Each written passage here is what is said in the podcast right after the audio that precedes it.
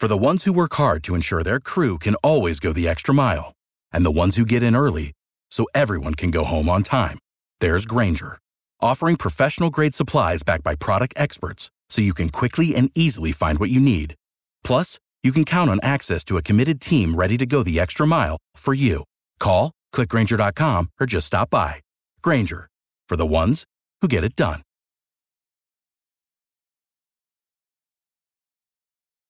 Every team, every topic, everywhere. This is Bleav. Prediction Iowa, Penn State at Kinnick. it's scary. Oh, man. You know I don't like to make predictions, and I say it every week. I know, Uh, but I'm going to make you do it anyway. Penn, St- Penn State should win this game. They should. Oh, pay dirt! Hi, everyone, and welcome to another edition of the Pay Dirt Podcast. I'm Tom Hannafin. He is Matt McGloin. Penn State is now 5 0 after a 24 to nothing victory at home against Indiana. Penn State came into the game ranked number four at the time we're recording this. We don't know if they'll move up in the rankings because of Oregon's loss and so many losses in the top 10 this past Saturday in college football. So we're going to dive into everything revolving around this revenge game, as I have put it, so many people have put it.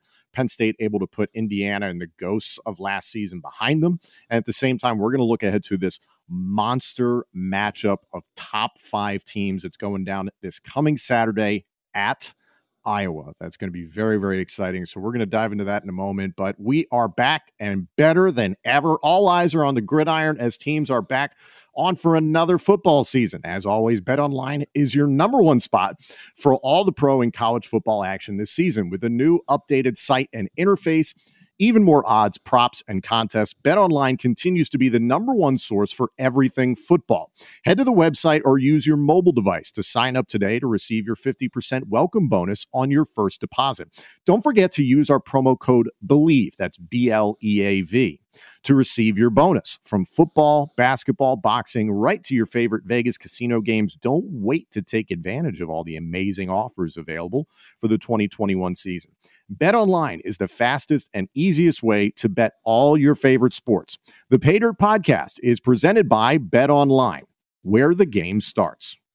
Before we dive into the show itself, Matt, I personally want to say thank you to our audience because uh, you and I are texting about it a little bit. You know, we we pay attention obviously to listens and downloads and views and such, and uh, it was really cool to see Penn State fans still watching the YouTube exclusive for Indiana, Penn State, and then especially episode eight leading up to this week's game while the game was happening. Like I was blown away to Yeah. see that occurring. And I bothered to look it up because we talked about it before, but we actually have this international audience, which is something that I never anticipated. But obviously, the, the uh, lion's share, no pun intended, is in the United States. But we're so happy to have listeners in Korea, Australia, China, Canada, Malaysia, Singapore, Italy, France, Jamaica, Japan, Germany, Qatar, the United Kingdom, and the U.S. Virgin Islands. That's all just in the last 30 days. So uh, Penn State football is worldwide. it really like that. That's the thing that I come back to is that there are Penn State fans in every nook and cranny of the globe. So we're very grateful that you guys are listening to the show and, and have responded to it so well. So first off, thank you for that. And now we can really process this Indiana Penn State game. This was something that I was very adamant about, was hoping Penn State would, quote, mop the floor with Indiana, but thought it would be a tight game on the scoreboard.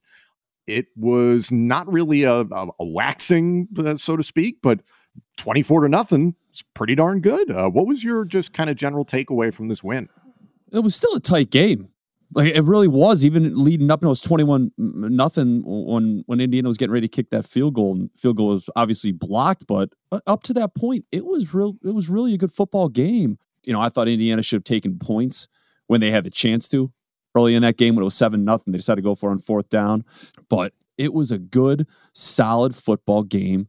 All the credit in the world to Indiana's defense. I thought they showed up. I thought they played really well. I thought they created some trouble at times for this Penn State offense. Look, Indiana is a good, solid football team. There's clearly some concerns there offensively. And obviously, you know, we'll get into the game a little bit as we, we get going here, but they're, they're going to win some games this year. It's just, it's a tough schedule early on for them, having to play Iowa having to play Cincinnati and then having to play in Beaver Stadium, you know, against the hot Penn State team. But a, a good, good solid game. We knew it was going to be close. I think it was closer than the score was, but um, a good game and a good test for Penn State. It was funny because something you and I had talked about in the last couple of episodes was Penn State fans wanting to see the Nittany Lions, quote, win games going away. And that, you know, oh, let's not let this go down to the final drive a la Wisconsin and Auburn. This game was wrapped up by about 11 minutes to play in the fourth quarter, maybe even before that. So that was really encouraging to see Penn State finish take care of business. You keep hearing the same phrase of bend but not break with this defense, and there are times where they will break you. So there's yeah. a lot of really positive things to take away from this. Uh, let's start as we always do in the offensive side of the ball, and with the quarterback, number 14, Sean Clifford.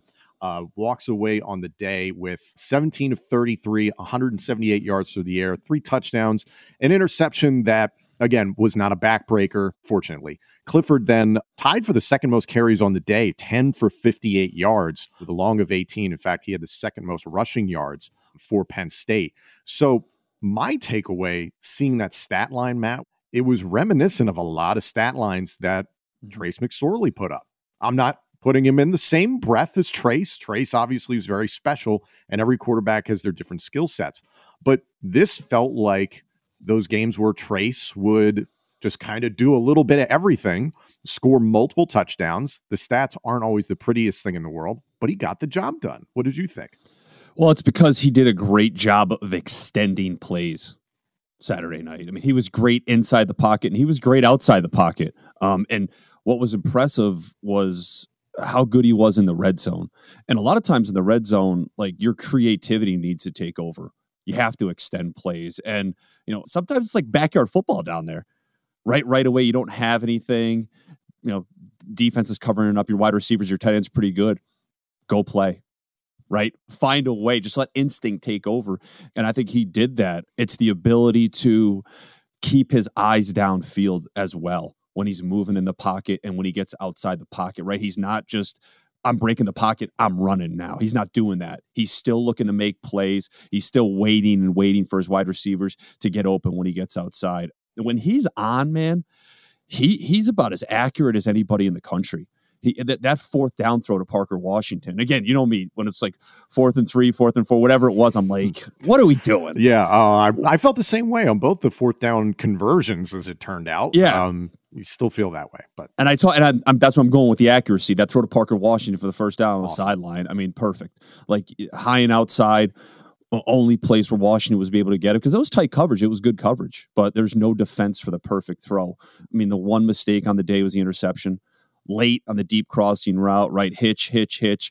He's late. I'm not sure if he thought it was man, if he was confused by the coverage or whatever it was, but that was it. He just stared the route down a little bit. And it was a bit of a, a bit of a mistake, but for the most part, uh, the accuracy was great. He did what he had to do.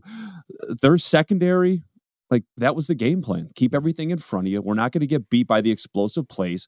Sean Clifford, we're going to force you to be patient right? Take what you're giving you. We'll rally. We'll try to make tackles. But it was a good day. It it, mm-hmm. it really was.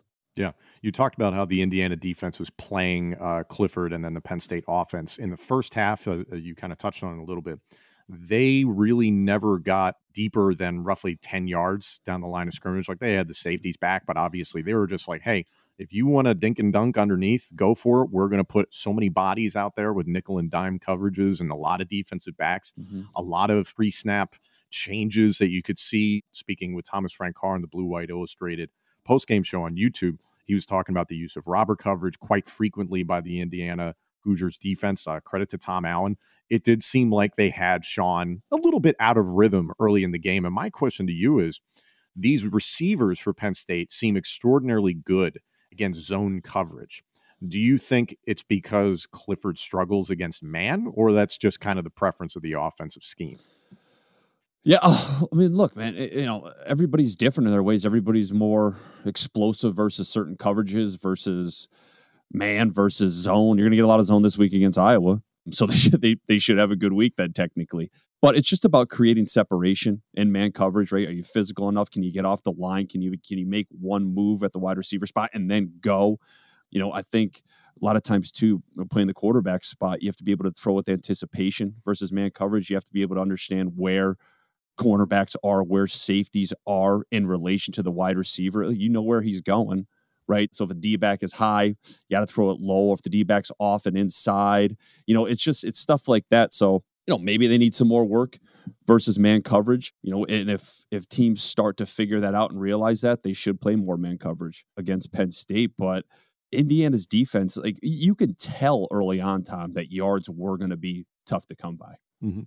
Right. And it had to be because Indiana, they, they knew they couldn't go score for score with Penn State. They had no help from their offense, which, again, credit to Penn State's defense. They, they smothered Indiana's offense all night. I mean, let, us give credit to Mike McFadden. He's about as good as it gets in the Big Ten, you know, for a defensive player. I think not having Tiawan yes. Mullen definitely hurt Indiana, you know, and when I look at this offense, Penn State running the football the way they did was huge because one, it sends a message to Iowa saying, if you want to play coverage, you want to play depth, whatever, you want to play man coverage, we can run it at you now.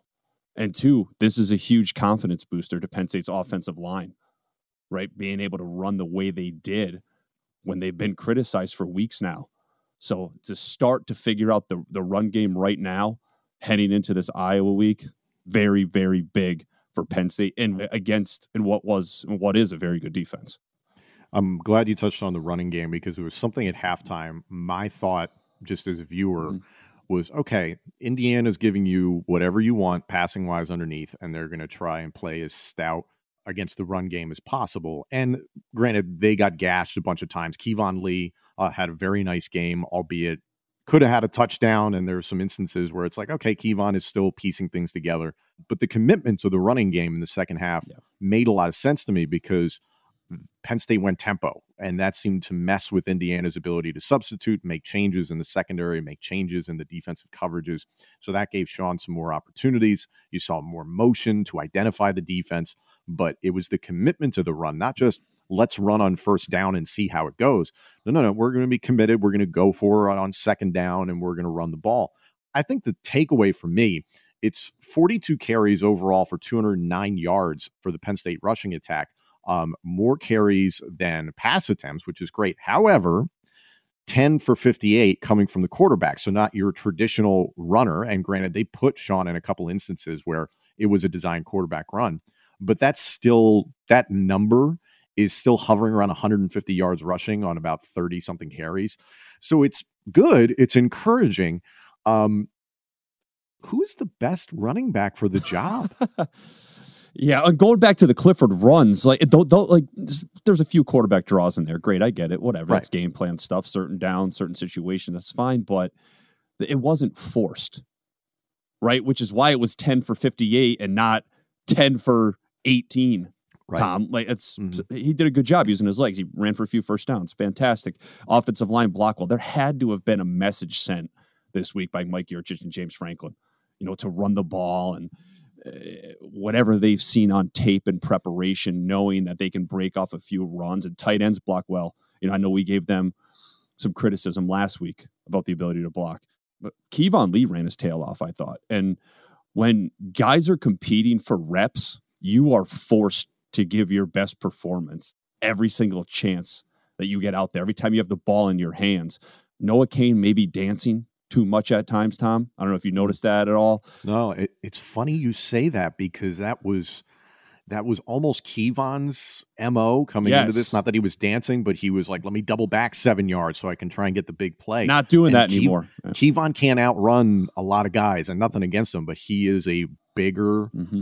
Type of thumper back. So he seemed to understand that, but even then, there were still some points of leverage, like I mentioned, the almost touchdown, where it was like, oh, come on, man. Like there's still little things. And then to your point about Noah Cain, there's little things about his game that, okay, well, he's dancing too much. He's smaller than Keyvone Lee, so he's not going to get away with certain things. He had 11 carries, the most of any running back for Penn State, for 23 yards. So just not really his day. Uh, my takeaway John Lovett appears to be yes. the most well rounded running back. What's your opinion? I was getting there. Yeah, stay with me here. I think Keyvone Lee right now is probably the best back they have because he's starting to figure out who he is as a running back. Right. Let me get downhill. Let me run some guys over. Uh, there was a play on the sideline. He caught a swing route. I think I'm trying to remember it correctly. And I thought he was going to try to hurdle somebody, but he just lowered his shoulder for an extra two yards. Yep, and I'm smart. sitting there watching it, and I'm like, yes. Lendale White. Thank you. Thank you. yes. Uh, but Keyvone Lee is probably the best running back they have right now. But I think John Lovett can be that guy as the season goes on. I think there's something special about John Lovett. He's done some nice things over the past few weeks, and I think he could be one of the better backs that they have, and probably the best back they have because of what he could potentially do in the pass game. He's made some nice plays in the pass game over the past few weeks. I'd like to see them use him more there. Right? Maybe spread him out a little bit. It's just, it adds another weapon. He's athletic enough talented enough, right? I, I, think he's really explosive. So that'll be interesting to see moving forward. But it's the combination of guys that they have that's dangerous, and and each one of them brings something different to the table, and that's tough to prepare for. The concern that I, I got from a lot of Penn State fans is still the inability to get the short yardage when needed. And I'm going to come back to the Keyvone Lee almost touchdown.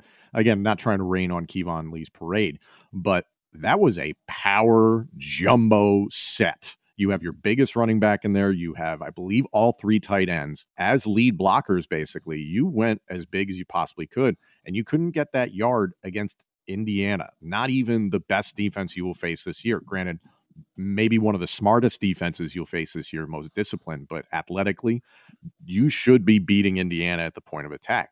So the concern is from my standpoint, it's personnel because it, this just might be what this team is, is that they're just not able to get the short yardage and that eh, who are you going to rotate in? It, it's tight ends who aren't great blockers. They're predominantly receivers. And then interior offensive line has continued to be a question mark. Eric Wilson solidified himself at left guard. But it's like, okay, who else do you call to go in? Another guy who's also not great at interior offensive line and run blocking? Like it's this might just be kind of what Penn State is. What what did you see? Oh, you're right. I mean, you said it perfectly, and that's for you to be an Alabama or for you to be a Georgia, an elite team who is in the conversation for the college football playoff, short yardage goal line, whatever it may be, and you know you need to run the football, you you should be able to get a yard or two yards whenever you want mm-hmm. right? We know we're running it. You know we're running it. Everybody watching knows we're running it. Everybody in the stadium knows we're running it. And we don't care because we're going to get the yardage that we need for a touchdown or for a first down. And it's it's a want to, Tom, right? We, we want to run the football. We're going to establish the run, right? That's, I mean, it, you have to want to do it. And I don't know if it's just they're incapable of doing it, right? well, I was encouraged in the second half. Penn State had 19 rushes to 11 passes, so there was that commitment yeah. to run the ball that we've not seen thus far this year. Are you going to be able to get away with that with a lot of other teams? It's going to depend on what the score is and a lot of different factors. But it was encouraging because that commitment changed how Indiana was approaching the game. Because clearly, Tom Allen and company said, "Listen, try and beat us with the run. We are going to make Sean Clifford be the reason Penn State wins the game." And essentially, you kind of could tell by the way they were playing in the first half if the run were to pick up, this is a done deal. And that was exactly what Mike Yurcich did. Here's what's going to be tough about this game Iowa plays a ton of split safety zone look. They've been doing it for years. Mm-hmm. Uh, and I know we'll get into the Iowa breakdown in a little bit. But if you're running RPO or let's say Sean Clifford has a pass run or a run pass, whatever it may be, and coverage dictates what the play is going to be, a lot of times it's going to tell you to run the football because you want to run it versus split safety. You want to run it versus a, a five man, six man box, whatever it may be, because you have enough blockers to block everybody there. But if you can't do that and you're forced to throw the football against soft coverage and zone, then patience comes into play. You have to take what they're giving you, right? It, if you can't run the football I know I'm going off here on you know something completely different, but if you can't run the football against soft zone coverage and things like that, then you're gonna you're gonna be in trouble against Iowa. No, uh, we'll see so, what happens mean, uh, at Kinnick, and, and we're going to talk about that in a moment. One last thing on the offense for for Penn State, Jahan Dotson continues to be fantastic. He had eight catches for 84 yards and two touchdowns, and some kick returns that nearly got broken for uh, a touchdown. Is it possible for Jahan Dotson to not win the Biletnikoff but win the Heisman this year? I was thinking about that as the game was going on because Drake London at USC is putting up gaudy numbers. Yeah. And that's not Jahan. Jahan got targeted nine times alone in the first half, but he is so impactful and scary with the ball in his hand. he has to do something on special teams to be in the Heisman race, right? It's just sometimes it's not enough to just be a fantastic wideout and put up big numbers and big touchdown numbers. I think he has to do something on special teams. Like even DeVonta Smith, I think he may have returned a touchdown or two, like a Mhm. punt or a kick. So I, I think if he does something special on special teams, and a few times this year he's been close, I think then you start you start putting his name in that conversation. But like when you just watch him, it's kind of like, wow, man, that's impressive. Like the touchdown, the back shoulder, he kind of ran that in route and then got Mhm. vertical in the red zone. The top shelf ball, right? You know, as a quarterback, back of the end zone, you know, put it where the rich guys drink, top shelf. And uh it, it was a great throw. And like just his hands. Like it's like he has like stickum on those gloves. The the ball just sticks to his hand, man. It shows you how strong his hands are, how big his catch radius is down there, the body control to be able to do that and to get his feet in. It's just impressive, Tom. Yeah, of 18 completions overall, which one of them Jahan was responsible for, by the way. He threw a pass again. Um, eight of them went to Dotson. So you would like to see maybe a little bit more diversity. It wasn't for lack of trying to get guys like Parker Washington and the tight ends involved, but the more diversity you can see in that passing attack, the scarier Penn State is. This was a slow paced game, too. Did you, did you Yes. get that impression? Yeah. Yeah. I, I just, a few times I'm watching and I'm like, nothing's happening here. It's like watching a Phillies game. Uh, no, but um, the, the encouraging thing was everything felt pretty under control. The first, as I mentioned, the first quarter, Sean felt a little out of rhythm.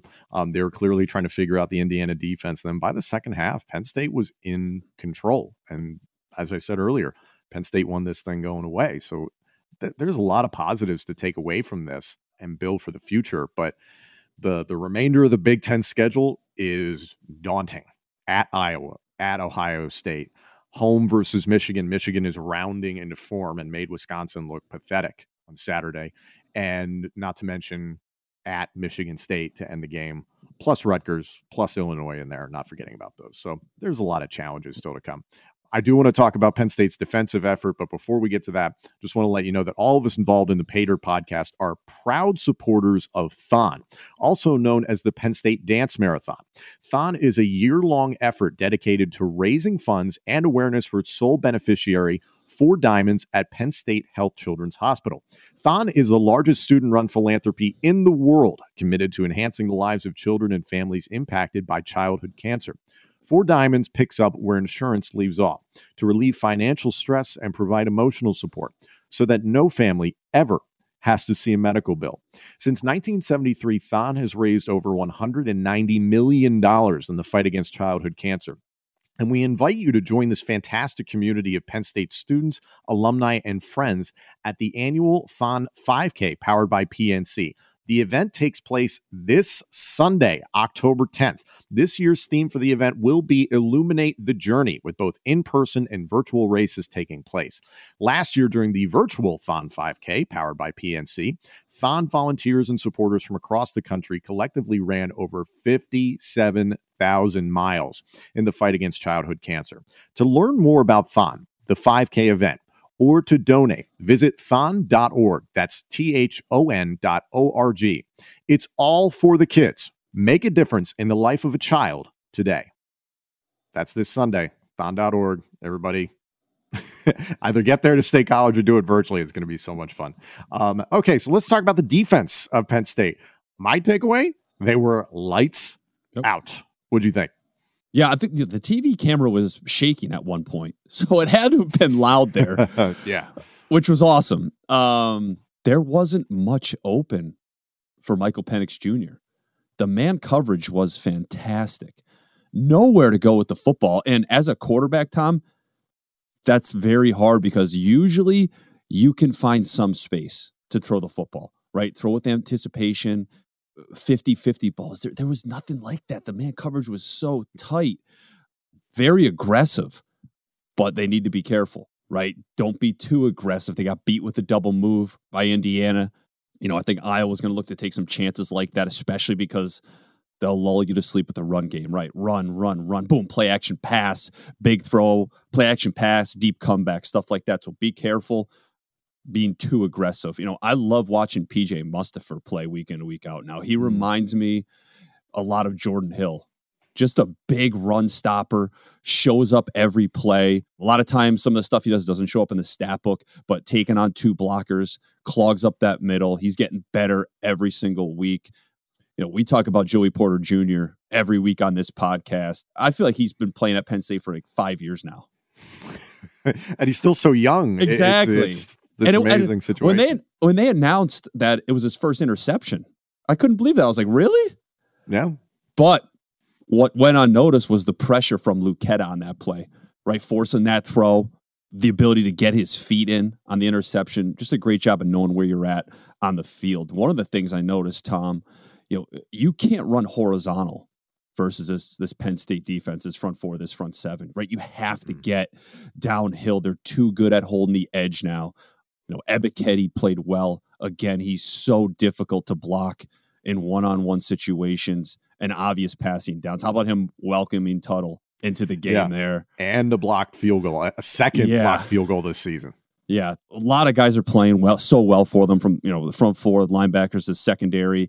I have to mention Daequan Hardy because I think he's doing a really good job of developing as a player and stepping up when he's asked to be in the game. He broke up that inside fade route down there in the red zone, and it's huge when you can add another piece to your defense like that. You know, they made Michael Penix Jr. look really uncomfortable, and you know, for me, it got to the point because I, I'm I'm high on that kid. I think he's a good player. I think he's a good, talented player. Clearly, he's struggling right now. I felt bad for him throughout yeah. the course of the game, and not not because of the game itself. Right, football's tough. it, it is what it is. It's a competitive game, but it, you can tell he's not himself. Not sure if the knee is still bothering him, but there's just there's no confidence there. He's not the kid we saw in 2020. It was tough to see him get hurt again. You know, you, you never want to see that happen to to to any player but a guy, especially a guy that's that's been through so much in his career. But it's uh yeah, this defense, man, is very, very special. Um, this this is going to be a fantastic matchup Saturday afternoon. Yeah. Uh, one note about Michael Penix, and, and, I too felt that you know that you felt bad for the guy. Uh, yeah. And, and, at the end of the day, you got to remember this is a kid, and between the ages of 18 and 22, the guy's had three major surgeries. Could be, you know, who knows what the extent of his uh, injury is to his throwing shoulder. There was a report of it potentially being a separated shoulder while the game was going on. That is a brutal injury to come back from.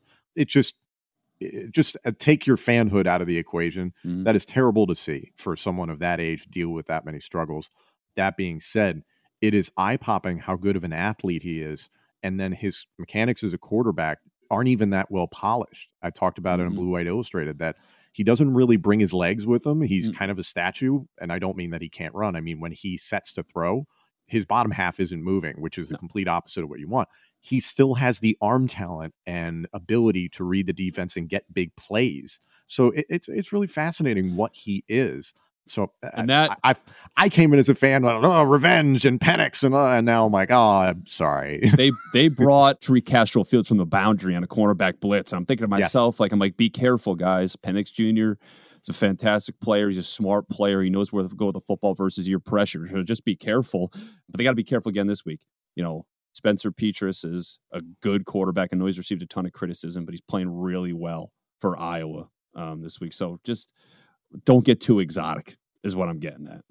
Yeah, and and there doesn't seem to be a need to this Penn State defense, no. as you mentioned. They don't seem to be doing anything really mind bending in terms of scheme. They're just disciplined. They are rarely out of position, and they are nasty. It, if I'm a ball carrier in open space and I run into Brisker, Jacobs, Brooks, or Brandon Smith, I might just quit football because that seems terrible. Like they are out to ruin your life. So, uh, and those four had a fantastic game. Still keeping an eye on Brisker. He's favoring the left shoulder a little bit through the game. So, hoping he stays healthy for mm-hmm. not only Penn State season, but for his professional career, which is absolutely no upcoming. So Penn State able to put Iowa, um, able to put Indiana behind them. Excuse me, winning twenty four to nothing. So the time we're recording this, it's Sunday morning. We haven't seen the updated rankings yet, but because of Oregon losing, inevitably it seems like Iowa and Penn State will both move up a notch. It just depends on if somebody jumps somebody else, but we'll see. Before so, Tom, uh, before before we move on to Iowa here, how about the field goal? Oh yeah, you know what? I almost forgot about that because yep. again, you were, you wanted the Keyvone Lee touchdown. Obviously, you get the field goal from Jordan Stout, and it was like, okay, right, good, but you still saw a good forty yard chunk of the field where James Franklin's like, yeah, this is four down territory. I'm going for it. Like, yeah. does that inspire some faith maybe in Stout long term? Oh, it's a huge confidence booster, right? You have to be able to kick field goals. you do, and it's and I understand going for in certain situations. I do. Like I, I, was an aggressive player as a quarterback. Always wanted to go for here, but now like it's like all right, understand the situation, understand who you're playing. Points Saturday afternoon are going to be massive, especially against the, two of the better defenses in the country. Three points is a win Saturday afternoon, and to be able to say, all right, Stout, hey, let's go in there. We trust you to kick the field goal here. That's big. It's big for him. It's big for this offense. It's big for Sean Clifford because when you're going for it constantly on fourth down, you think to yourself, like, oh, a lot of pressure here to get it. Otherwise, we turn the football over and we come away with nothing. So mm-hmm. it was good to see that happen the week before this Iowa game. Little bit of stress relief. A 50 yeah. yard field goal makes you feel like you don't have to get it to the 25 without attempting to go for it yes. on, on yes. fourth down. Yeah. So it changes it right, too. And and last thing, it yeah. like that it changes if you're Mike Yurcich too, it changes the way you may call plays. Right? Because if it's third and whatever, third and short, or you know, let's say it's third and 12. Obviously, you want the first down, but hey, if it's not there, let's be safe here, right? Get us another five, right? And that'll get us closer. We know we got three points in the bank. So let's just get him a little bit closer to make this a little bit easier of a field goal, right? It changes your whole entire game plan, whole entire philosophy if you know you can have a guy that can kick it from anywhere.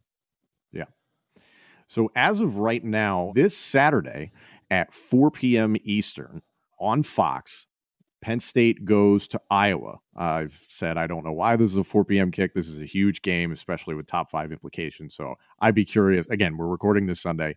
Maybe it changes. I don't know, but probably not. So 4 p.m. Saturday on Fox, Penn State at Iowa. I've seen a lot of Penn State fans reacting to what Iowa did this past Friday night against Maryland, and that was just shellacking the Terrapins. Now, let's back up. The score was scary to look at on paper. However, Maryland quite literally had their worst day, maybe ever, offensively. I don't know historically what the statistics were, but Taulia Tagovailoa had five interceptions. His backup had an interception. Maryland had seven turnovers overall. And naturally, Iowa just killed him. But that is the one thing that I'm very curious about is that the knock on Iowa before that game, Matt, had been that they their defense was dependent on the turnover, and as a result, so was the offense. Um, what do you see when you look at the tape of the Hawkeyes? Defensively, I mean that that is they they need turnovers to create points. They have 12 interceptions on the year, Tom. Right, that leads the country, and. Mm-hmm. I was I was so disappointed in that Maryland Iowa game. I thought Maryland was going to win. I really did. I I re- I really did, and you know it was just yeah turnover, turnover, tipped by a linebacker, intercepted, and you know what scares me about this Iowa defense is everything. you know, the secondary is never out of place. There's no room for error. They make plays when they're there. They do a good job of undercutting crossing routes, which is how they got an interception versus one of the interceptions versus Taulia. Penn State wide receivers need to stay quarterback friendly this week, Tom. And what I mean by quarterback friendly is shallow routes, crossing routes, in routes, things like that. When you make your break, you can't lose depth. You almost want to lose depth. So there is no room for these secondary guys to undercut routes and pick off throws. Riley Moss has played great football for them throughout the first five games. He's got three picks. Matt Hankins has been great in the secondary. He's been really consistent. He had two picks in that Iowa State game for them. The linebacking core is solid, right? Jacob Seth Benson. Always is. Uh, Always is. Yeah, uh, they're led by Jack Campbell, who I mean, he's off to a great year, and I think you can put him in that Fatukasi, John Ross, Jake Hansen Jack Sanborn linebacker category is one of the better ones in the Big Ten this year. You mentioned Ben, but don't break about Penn State. That's what this Iowa defense is as well. It's simple, but it's extremely difficult to get yardage because everyone understands their assignments. Very rarely are they caught out of position. Defensive coordinator Phil Parker, he's been the defensive coordinator since 2012. And when I played out there in 2012, he's been a part of the staff since 99 when Kirk Ferentz took over. So they've got this defensive culture set there that these players understand and are able to execute as good as anybody in the nation. You know what it means to go and play at Kinnick. How daunting of an atmosphere is that? Well, it's awesome. You know, the pink locker room, everything's pink in the locker room. Oh yes, that'll calm you. Yeah, which is funny. You, you yeah. won't be prepared for the game because of the pink Yeah. walls. which is funny. It's funny when you see it. I mean, it's cool. It's cool to play in that type of environment. I mean, yeah, look, going to Kinnick, look, there's three things for me that is going to determine this game. The first one is obvious, and it's Kinnick Stadium and that crowd. You have to t- be able to take the crowd out of the game early. I, it's going to be louder than Camp Randall. It's a much more hostile environment. I've been called some names there, Tom, by Iowa fans, which I'm not going to repeat because my mom listens to the show. So, you know, you have to take this crowd out. You have to force this crowd to be miserable early on. Two is time of possession. Iowa is one of the best teams in the Big Ten at controlling the football and controlling the clock. Penn State is not. If you let Iowa run the ball, they will wear you down. They will put pressure on your defense. They will be tough to stop. They're not made to play from behind. And and my last point here, Tom, is is third downs. Iowa's one of the worst in the Big Ten on third downs. You need to keep this offense off schedule, force Spencer Petras to make throws for them in third and long situations, force him to pick up your pressures and your blitzes, make him take big hits and stand in there and deliver the football. You talked about getting to Petras. He's been sacked 11 times thus far this season. However, he's putting up some pretty good numbers 62% in terms of completion percentage, along with 67, seven touchdowns, just one interception. That's outstanding. That's if you're Kirk Ferentz, you're ecstatic. But um, this is not your grandfather's Iowa quarterback who is a game manager. I, you know, the knock goes against Wisconsin quarterbacks quite often. It's very similar for Iowa quarterbacks, but Spencer Petras is a dude who isn't just going to be, you know, capped at 20 passes, 25 passes a game. He can throw it 30, 35 times and really hurt you to the point that this far uh, in the season, Iowa's run to pass ratio is 55% run and 45% pass. I think that would surprise a lot of people because in years past, it's probably been 60, 65, 70 run. Granted, Tyler Goodson is still extraordinarily effective 430 yards on 99 carries, 4.3 average, five touchdowns. So you have to account for him um, from a receiving threat. Is the mo of Iowa that they don't have any you know barn burner type wide Mhm. receivers Yep. or anything. They just have guys who catch the ball consistently and are more possession receivers. But what do you think about this? It, I don't want to say new Iowa, but it just feels like a modern Iowa offense. Yeah, new old Iowa, whatever you, whatever you want to Yeah. call it. Right? They're still like their offense isn't. They're not going to explode for 400, 500 yards. Right? They're not built that way. We talked about it. They want to play tough defense. They want to get points off turnovers. Spencer Petras is a good player. Right? Going back to what he was able to do last year throughout those last six games, and now throughout the first five games here in 2021, he's doing what they asked him to do. And I touched on it earlier. They're going to run it with Goodson, run it with Goodson, try to bring those linebackers in tight to the line of scrimmage, get your safeties going downhill, and then boom, what do they do? They take their shots or they throw to the outside on, on, on deep play action. And he's being smart with the ball. He understands their game plan.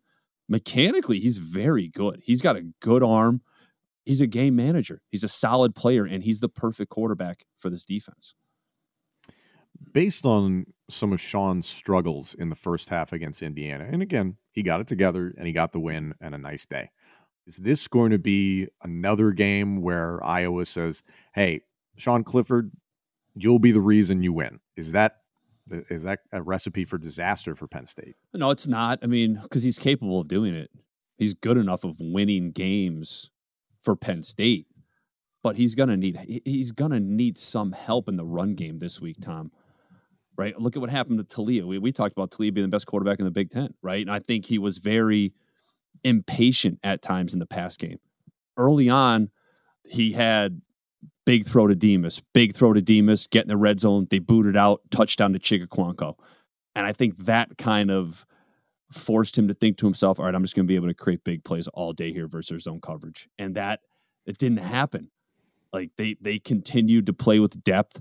Um, they continued to fly around the ball, and they got turnovers because of it. He, Sean has he's got to be patient, right? You you need to pick when you're going to take your chances, right? Don't force the issue. Let the game come to you. And I know that's coach talk, and I know that's simple to say, but it's a real thing, right?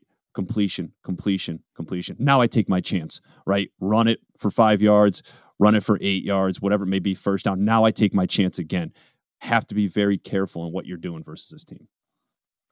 It's funny because I've seen a lot of fans say it's like, oh, okay, well, are they going to be able to hang a lot of points on people? Why isn't the run game consistent every week? And I think Penn State fans need to understand this is not a high octane, high scoring offense. Mm-hmm. They're not going to hang 40 points on anybody. And the thing that I actually find encouraging as a fan is that it's never the same recipe for a win twice. They may have the same like hopes and ideas and goals for the game, but clearly, and we talked about it earlier with Penn State's running backs, it's just whichever guy is working. And you almost think about this Iowa defense. Is it going to be the John Lovett and Noah Cain show and not so much Keyvone Lee because maybe running off tackle against Iowa is going to be better than trying to just abuse the A and B gap with Keyvone Lee and getting nowhere. Yeah, I mean, the both sides of the ball, the running game is going to be huge. And somebody we're not talking about, we haven't mentioned yet for Iowa is Tyler Goodson and what he's capable of doing. Tom, he's going to get his 20 carries, whereas Penn State running backs are like they use too many guys, right? To yeah, get 10 each, maybe. Exactly. So he's going to get his 20 carries. He's very tough to tackle in one on one situations. He can take it the distance as well anytime he touches the football. You know, this is funny. I looked this up. 2019, he fumbled once. 2020, he fumbled once.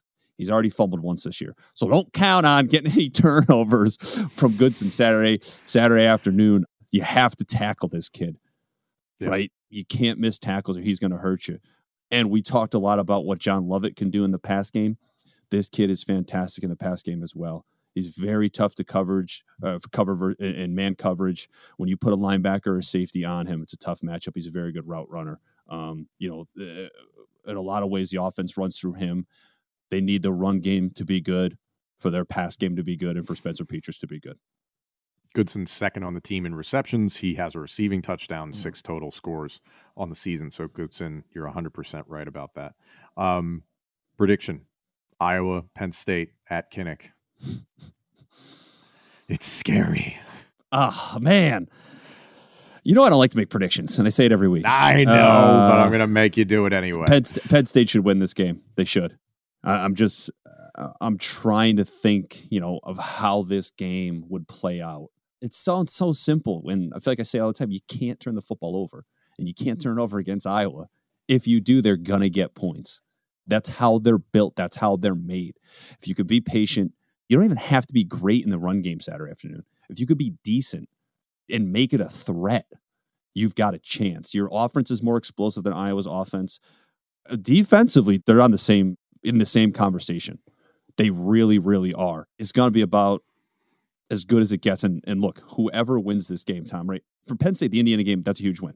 But you win this one, you're on track, right? If you, either side of the ball here, if you have a problem that we don't know about or you're weak somewhere offensively or defensively, is going to get exposed Saturday afternoon. Both teams are too good again, for you to be in the Bama or Georgia conversation and to solidify yourself as a legit contender, you need this one.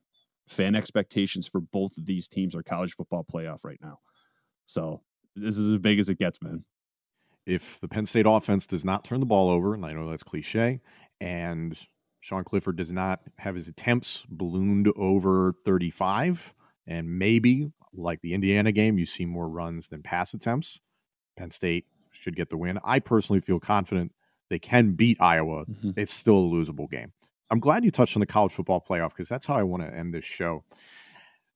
The overwhelming sense I'm feeling from Penn State fans is that lingering thought in the back of their minds is can we get into the playoff?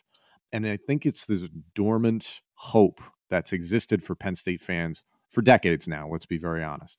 Can this team win a national championship? And when you and I both started this podcast, the very first episode, I said, okay, 2018, it's been three years since James Franklin had his speech after losing to Ohio State. We've been a good football program. We can be a great football program. We're not an elite football program.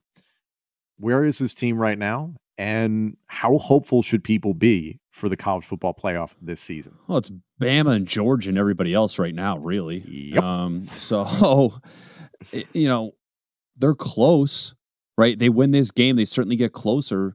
But for me, it's just it revolves around Ohio State, and I know uh, Ohio State has their issues, but it's more it's more mental than anything right now. It's can, still Ohio State. It's still Ohio State, and can you get over that hump? And can you beat them? Until you do that, you don't belong in the conversation. There's a very good possibility that Penn State at least gets into the Big Ten title game. Right. And again, there are four. Am I? I There's still four very losable games for Penn yeah. State the remainder of the season. You're right. I shouldn't say you don't belong in the conversation. That's not fair because if you win this game, you do belong in the conversation, right? I mean, yeah. But you have to beat Ohio State. It's like Michigan every year. Michigan be 11 and 0 and they lose Ohio State. Uh, lose Ohio State, mm-hmm. the season's a failure. Yeah. Right. That's what it's become over the years with this Penn State, you know, Ohio State. Ohio State is the standard in the Big Ten. I saw Golic Jr. of ESPN. He fields obviously a lot of flack from his alma mater, Notre Dame, and people always point at the Fighting Irish get into the college football playoff and they get destroyed. And a lot of people are saying, "Oh, they should be banned, they should be barred, etc." And it's like, frankly, most years this is top heavy with the playoff. It's been Clemson and Alabama for a while. Georgia's been involved, of course, and then pretty much the same five, six teams every single year in the playoffs. So there's not a ton of parity, unfortunately. But I like the way Mike Golic Jr. was addressing something on Twitter uh, because people were saying, oh, they shouldn't get these opportunities. I was like, so you think that Notre Dame should lower their standards to just a major bowl game? It was like, no, you should aspire to want to compete for the national championship, even if the result isn't pretty yes, Penn State should absolutely be hoping to get to the college football playoff. A lot, a lot, a lot has to happen between now and then. There's a very good chance this team could make it to the Big Ten title game. I don't even want to jump ahead on that. And if they were in that game, based on who's in the West, there's a good chance Penn State could win a Big Ten title game. However, so much has to happen. I would love to see Penn State in the college football playoff. Even if the result was demoralizing, it's worth it because at least you're getting to where so many fans, Penn State fans, want to see this team be elite. And if you get to the college football playoff, you're elite. No, you certainly are. And, you know, it's they've played five games and we're already talking about it. Mm-hmm. Talking about fan expectations, man. Like that's that's what it is at, at not not just at Penn State. It's what it is everywhere. It's college football yep. playoff or bust, and it has to be. Ne- that has to be the ne- mindset. Nebraska, even though they're so far away from that, that's what their fans expect because that's what they got used to in the 80s and 90s. That's how these fan bases operate. It's the reason why well, Miami Hurricane fans are beside themselves. It's because, gosh, we used to be the U. Well, it's, it's like, the, yep, Penn State used to be amazing, and they're so close. They're so close. Well, it's it's the you mentioned Nebraska. Like you can make this argument for uh, or a reason for for an argument for every team in the Big Ten. It's like okay, yep. let's bring our national title winning quarterback back to coach our school at Nebraska, where he just won 25 games in two years at UCF. But wait, now he's not doing well. Why is it taking him so long to turn this program around? Why don't we have a Big Ten title? Why don't we have a national title yet here? This is supposed to happen. And it's just like there are unfair expectations at times. You know, again, the the college football playoff or bust, like that is a thing, but that's that doesn't it's not fair to everybody. It doesn't it shouldn't apply to a lot of teams. It shouldn't determine whether or not you had a good year. For yeah. Penn State, it does, though, Tom. For Penn State, it does this year. Yeah, let's take a deep breath and just one game at a time. One and zero oh mentality, as James Franklin likes to say. So uh, we'll see what happens this Saturday. Penn State at Iowa. It's at four o'clock on Fox. I cannot wait to watch the game. A lot has got to happen. To all our listeners and viewers, like us, comment, subscribe, turn on notifications. We are so grateful to have you guys come along for the ride with us this season. We'll catch you next week after the Iowa game on the Dirt Podcast. Dirt! Save big money on your outdoor project now at Menards. We have everything you need to keep your outdoor power equipment running smooth so you can keep that lawn in tip top shape or enjoy some time on your boat. Right now, all FVP, lawn and garden, and marine batteries are on sale through May 5th. Check out our entire selection of FVP batteries today and view our weekly flyer on menards.com for more great deals. Save big money at Menards. For the ones who work hard to ensure their crew can always go the extra mile, and the ones who get in early so everyone can go home on time, there's Grainger, offering professional grade supplies backed by product experts so you can quickly and easily find what you need.